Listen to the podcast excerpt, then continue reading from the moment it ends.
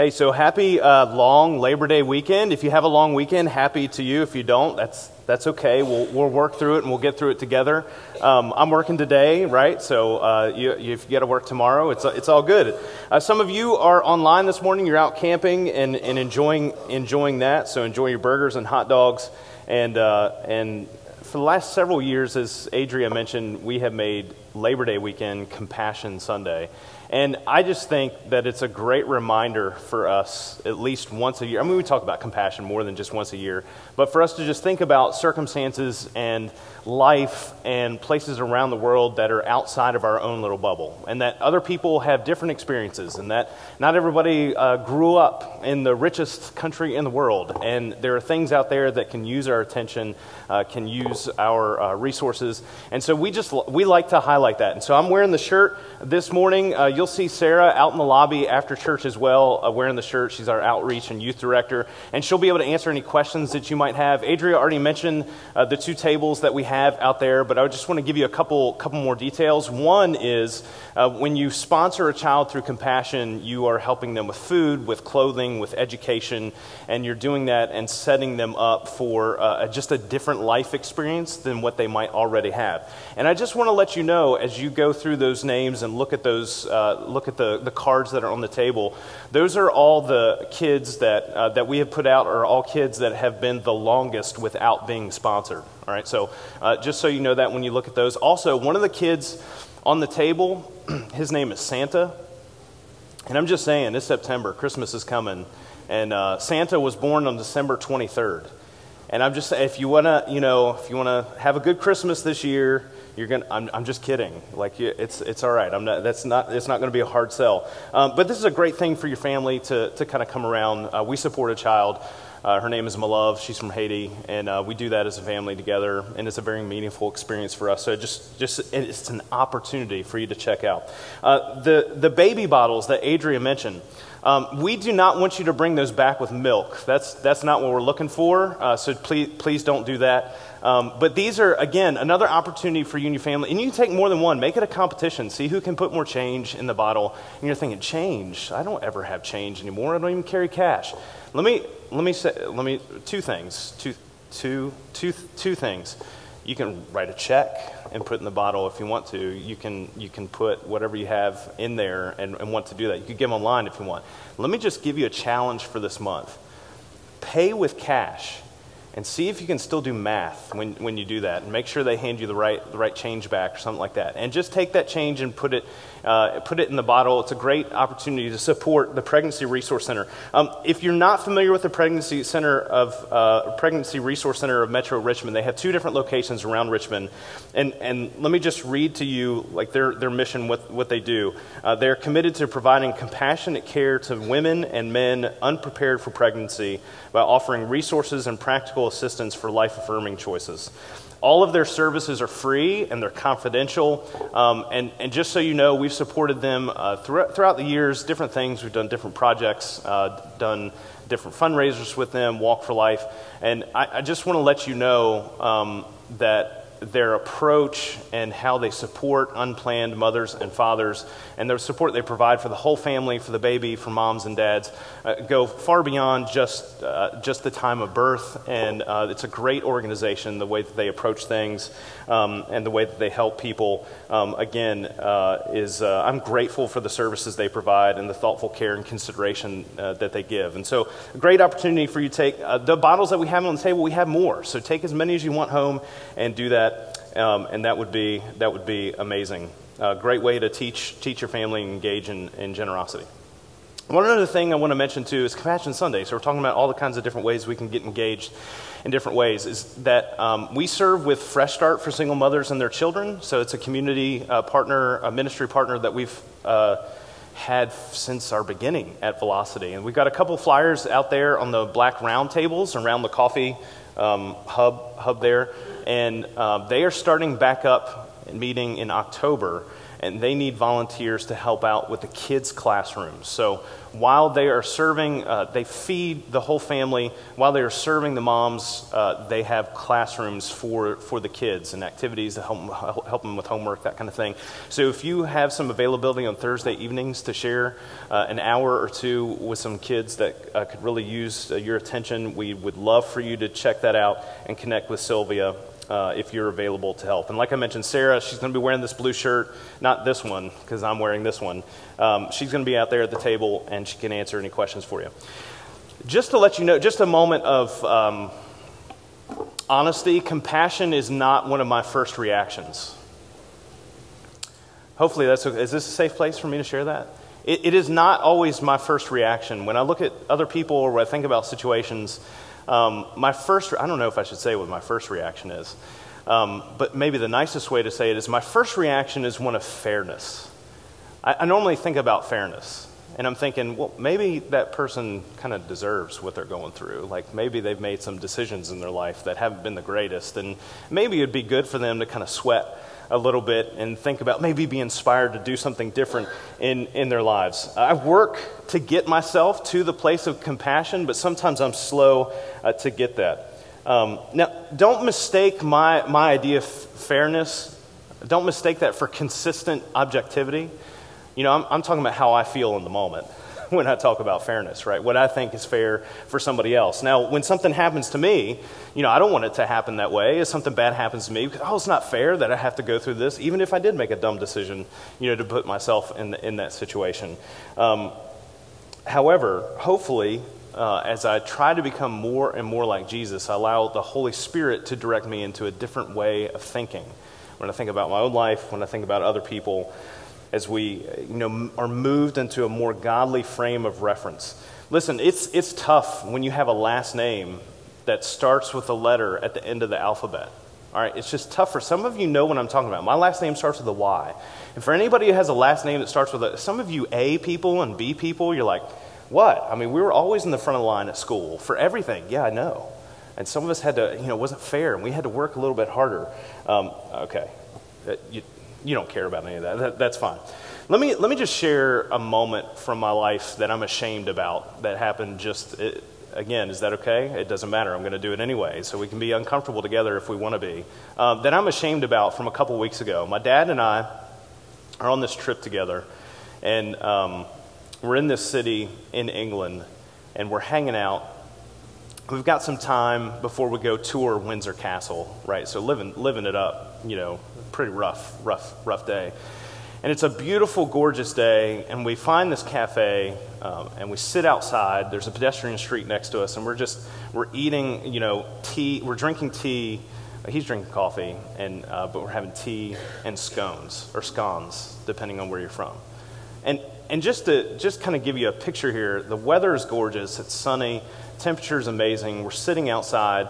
There's this you know older couple across from us sitting outside. They've got their golden retriever at, at their feet, and they're just eating their tea and, and cake and, and having a great time, looking at the newspaper, you know, talking with each other, enjoying each other's company. There's another couple that kind of walks up, and, and the guy said, Hey, can I pet your dog? And so he gets down and starts petting the dog, and the dog gets up, you know, he's wagging his tail and starts licking the guy's face, which is really gross. Um, and I don't know why you would let a stranger's dog lick you in the face because you don't know where that tongue's been. But anyway, I, it's different if it's your own dog. But anyway, they're having a great time, and then you know they get up and they go in, and we're just sitting there, we're just enjoying this time, and then all of a sudden, um, I hear this noise. And, and this might be gross, but it's okay. We'll get through it together.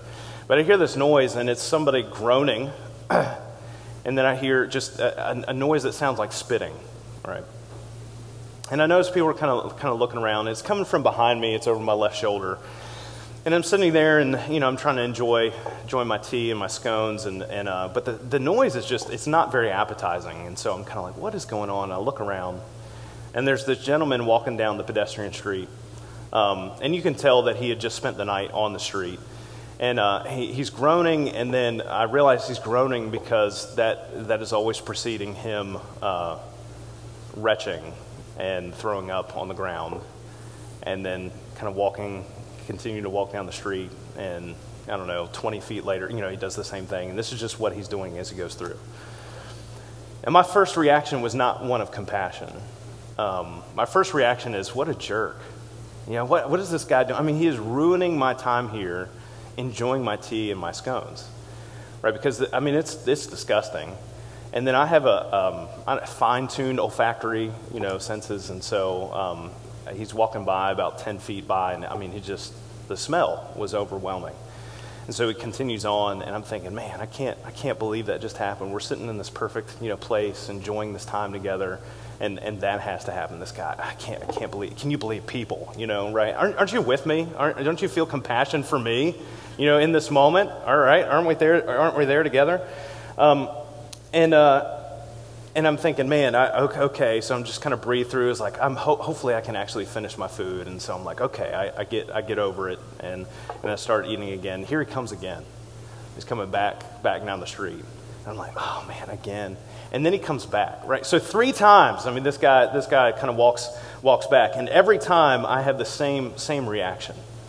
Um, man, this you know, what, what, what, a, what a jerk. I can't believe he's ruining this time for me. Um, I, I, told you before I'm going to tell you something that I'm ashamed about. And, uh, and, I, and I meant it when I said that.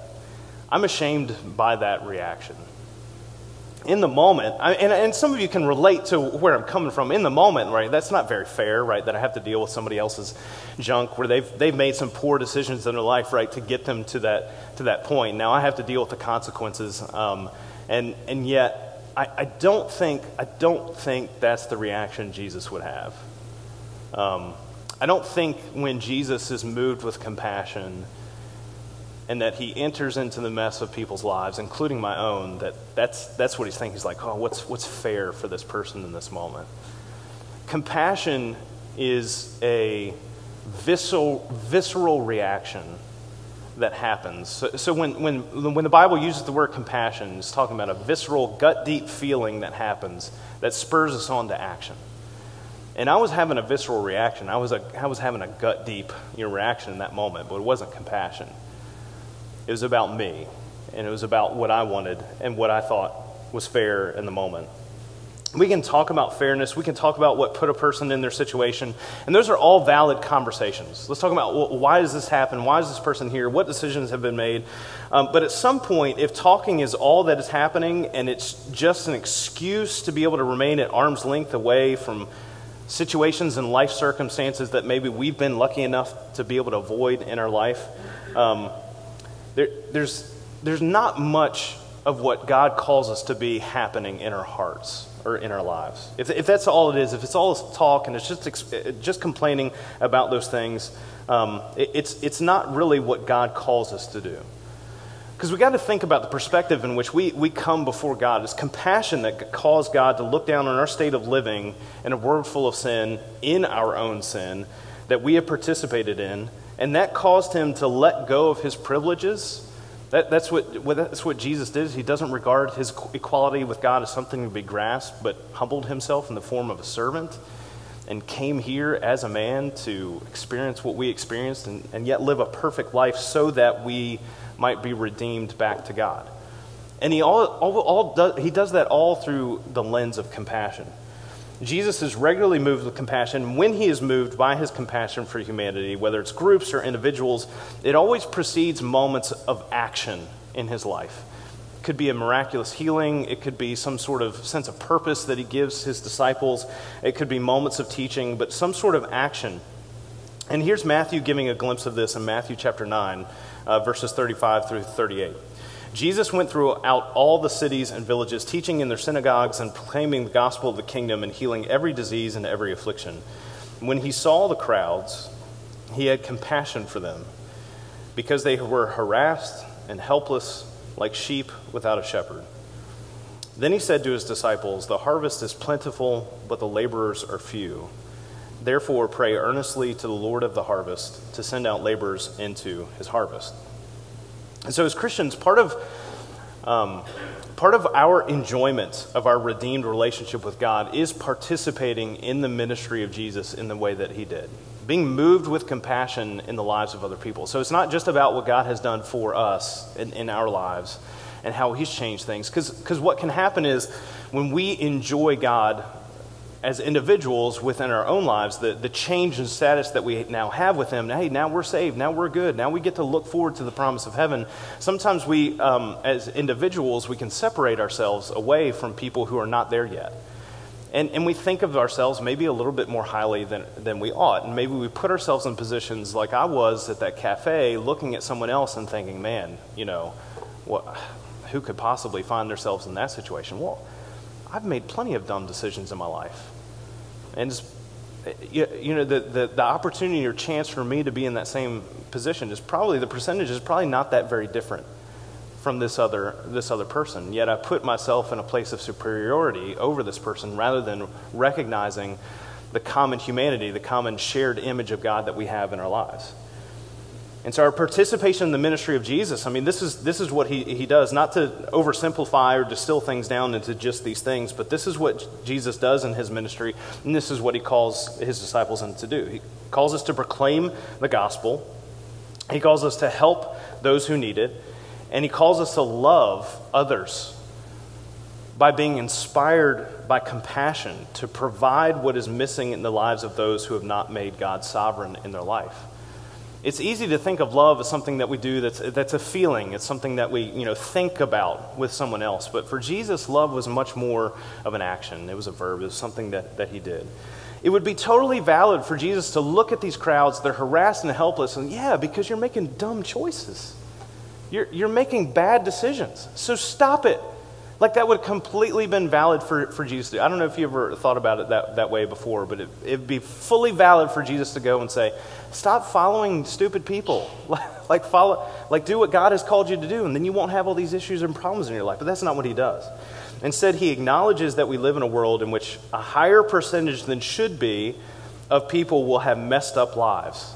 You know, he says the harvest is plentiful. That's what he's talking about look like. Most of us most of us are not going to be in the place that we need to be.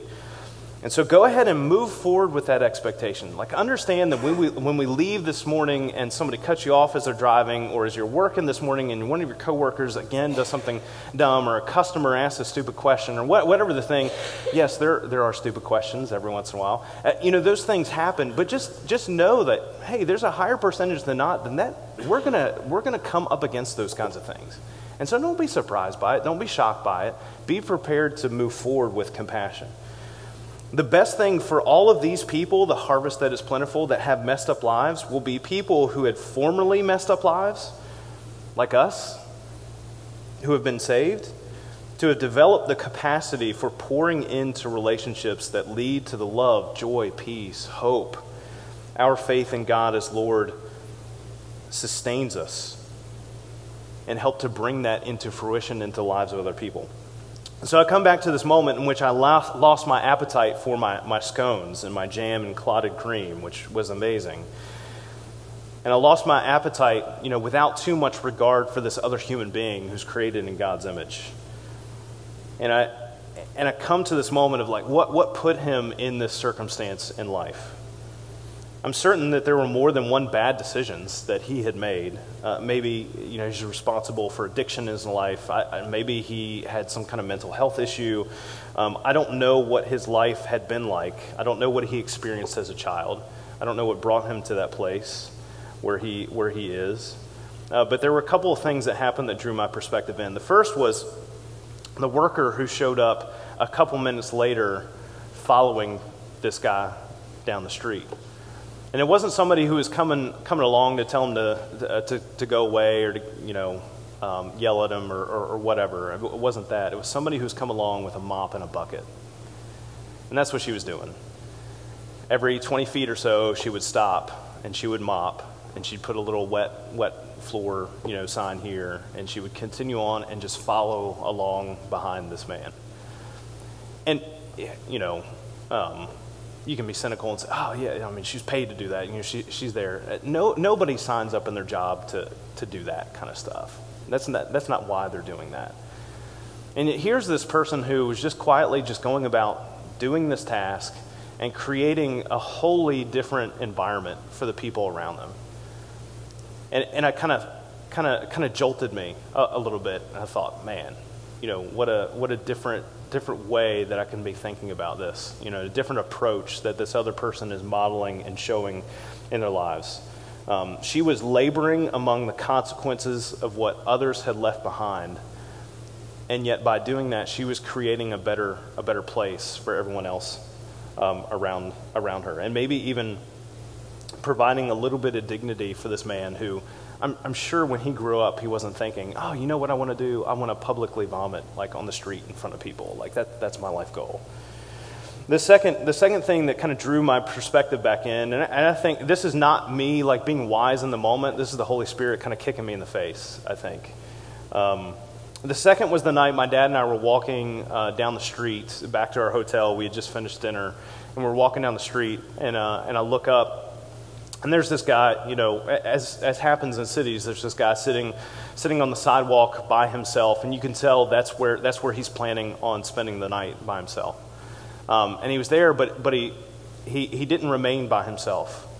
There's this young woman who was coming out of the pub, and she was just getting a cigarette before she went back into the pub, and she crossed the street and knelt down and started talking with this guy.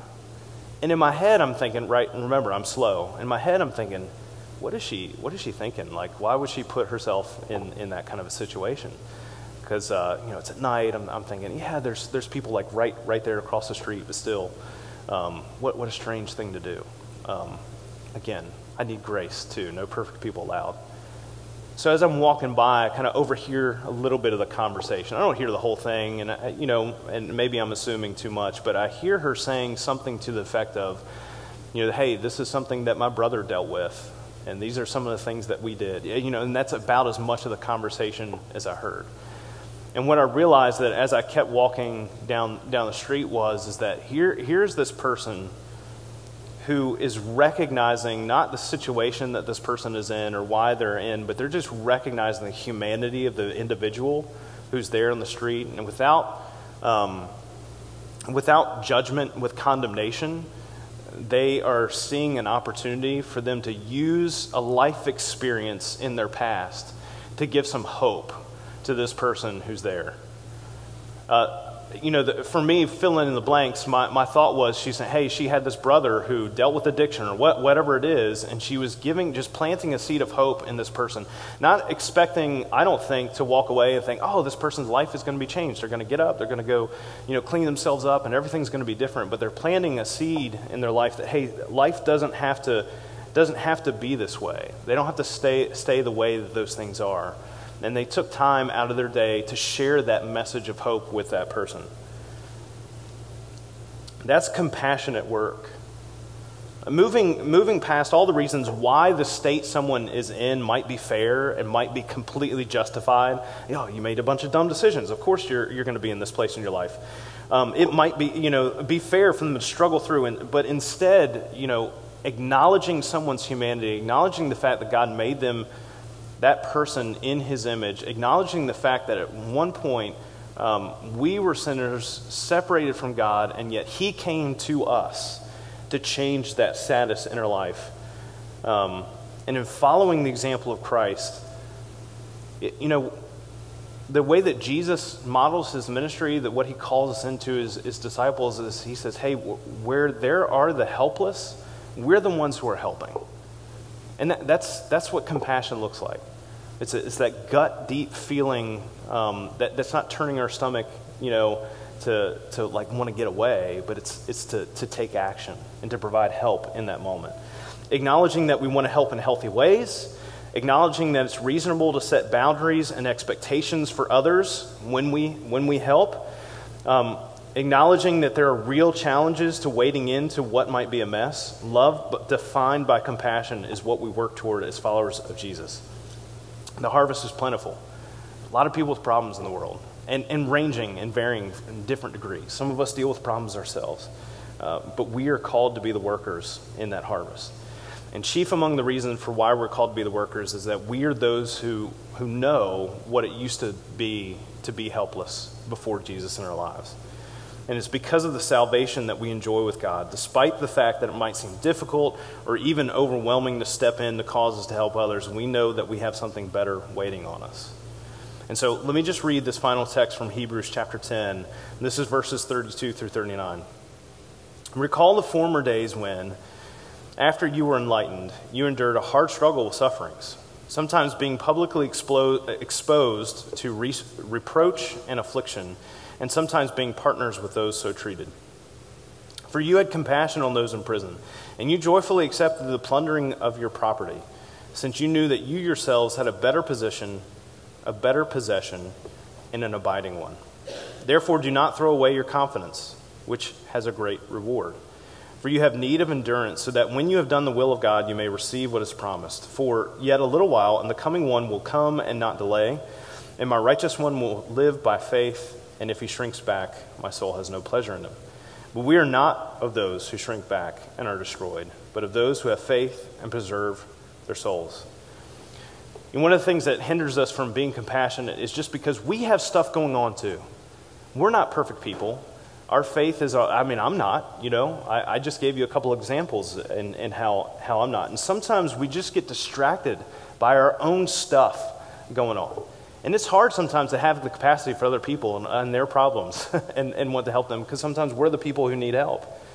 Here, this, the Hebrews writer points this out and acknowledges hey, sometimes just by very virtue of being a Christian, you know, it's not all roses and puppies and clouds and rainbows. Uh, sometimes the, the very act of us following Jesus is what puts us into harm's way.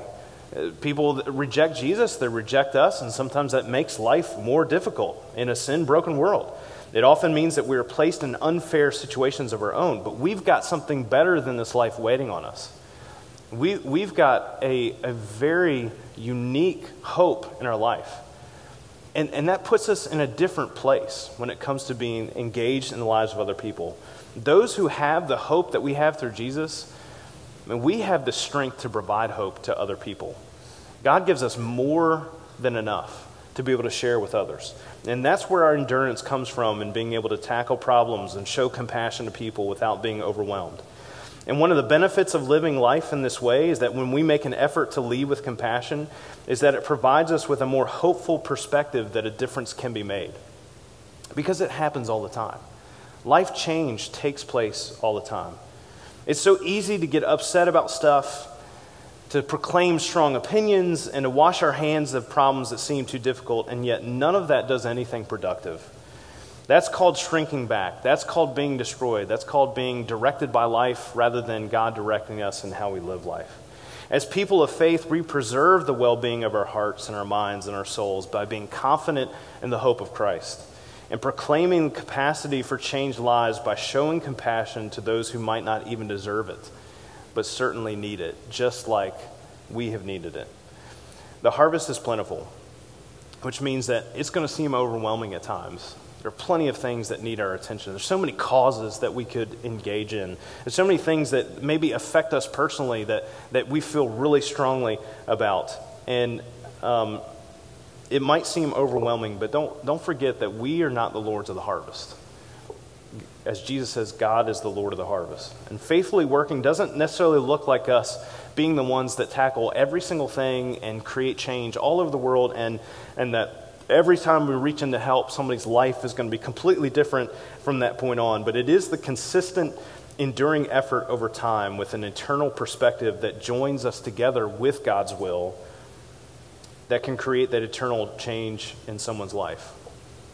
Maybe, maybe for you, you look at a baby bottle full of change and you think, man, for all the things that are out there that need support and stuff, this is just a drop in the bucket. Or, or spending time with kids with Fresh Start on Thursday, Thursday evenings, you think, what, what, is that, what is that really accomplishing? Or feeding people on Saturdays with moments of hope. You know, what, what is that, you know, or, or even supporting a child that, that I'm never going to meet um, that lives in, a, in another country. I mean, what is that? What is that really accomplishing? Well, on our own, maybe maybe not as much as we think is important, but we're not doing that on our own. It's us partnering with God's will. It's us partnering with fellow believers all over the world, and and the world has consistently been changed ever since Jesus showed up on the timeline.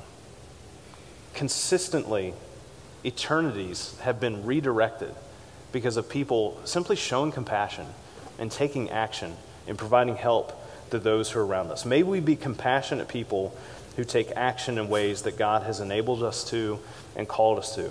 It might not seem like a fair interruption in the moment, especially when you're trying to enjoy your tea and your scones.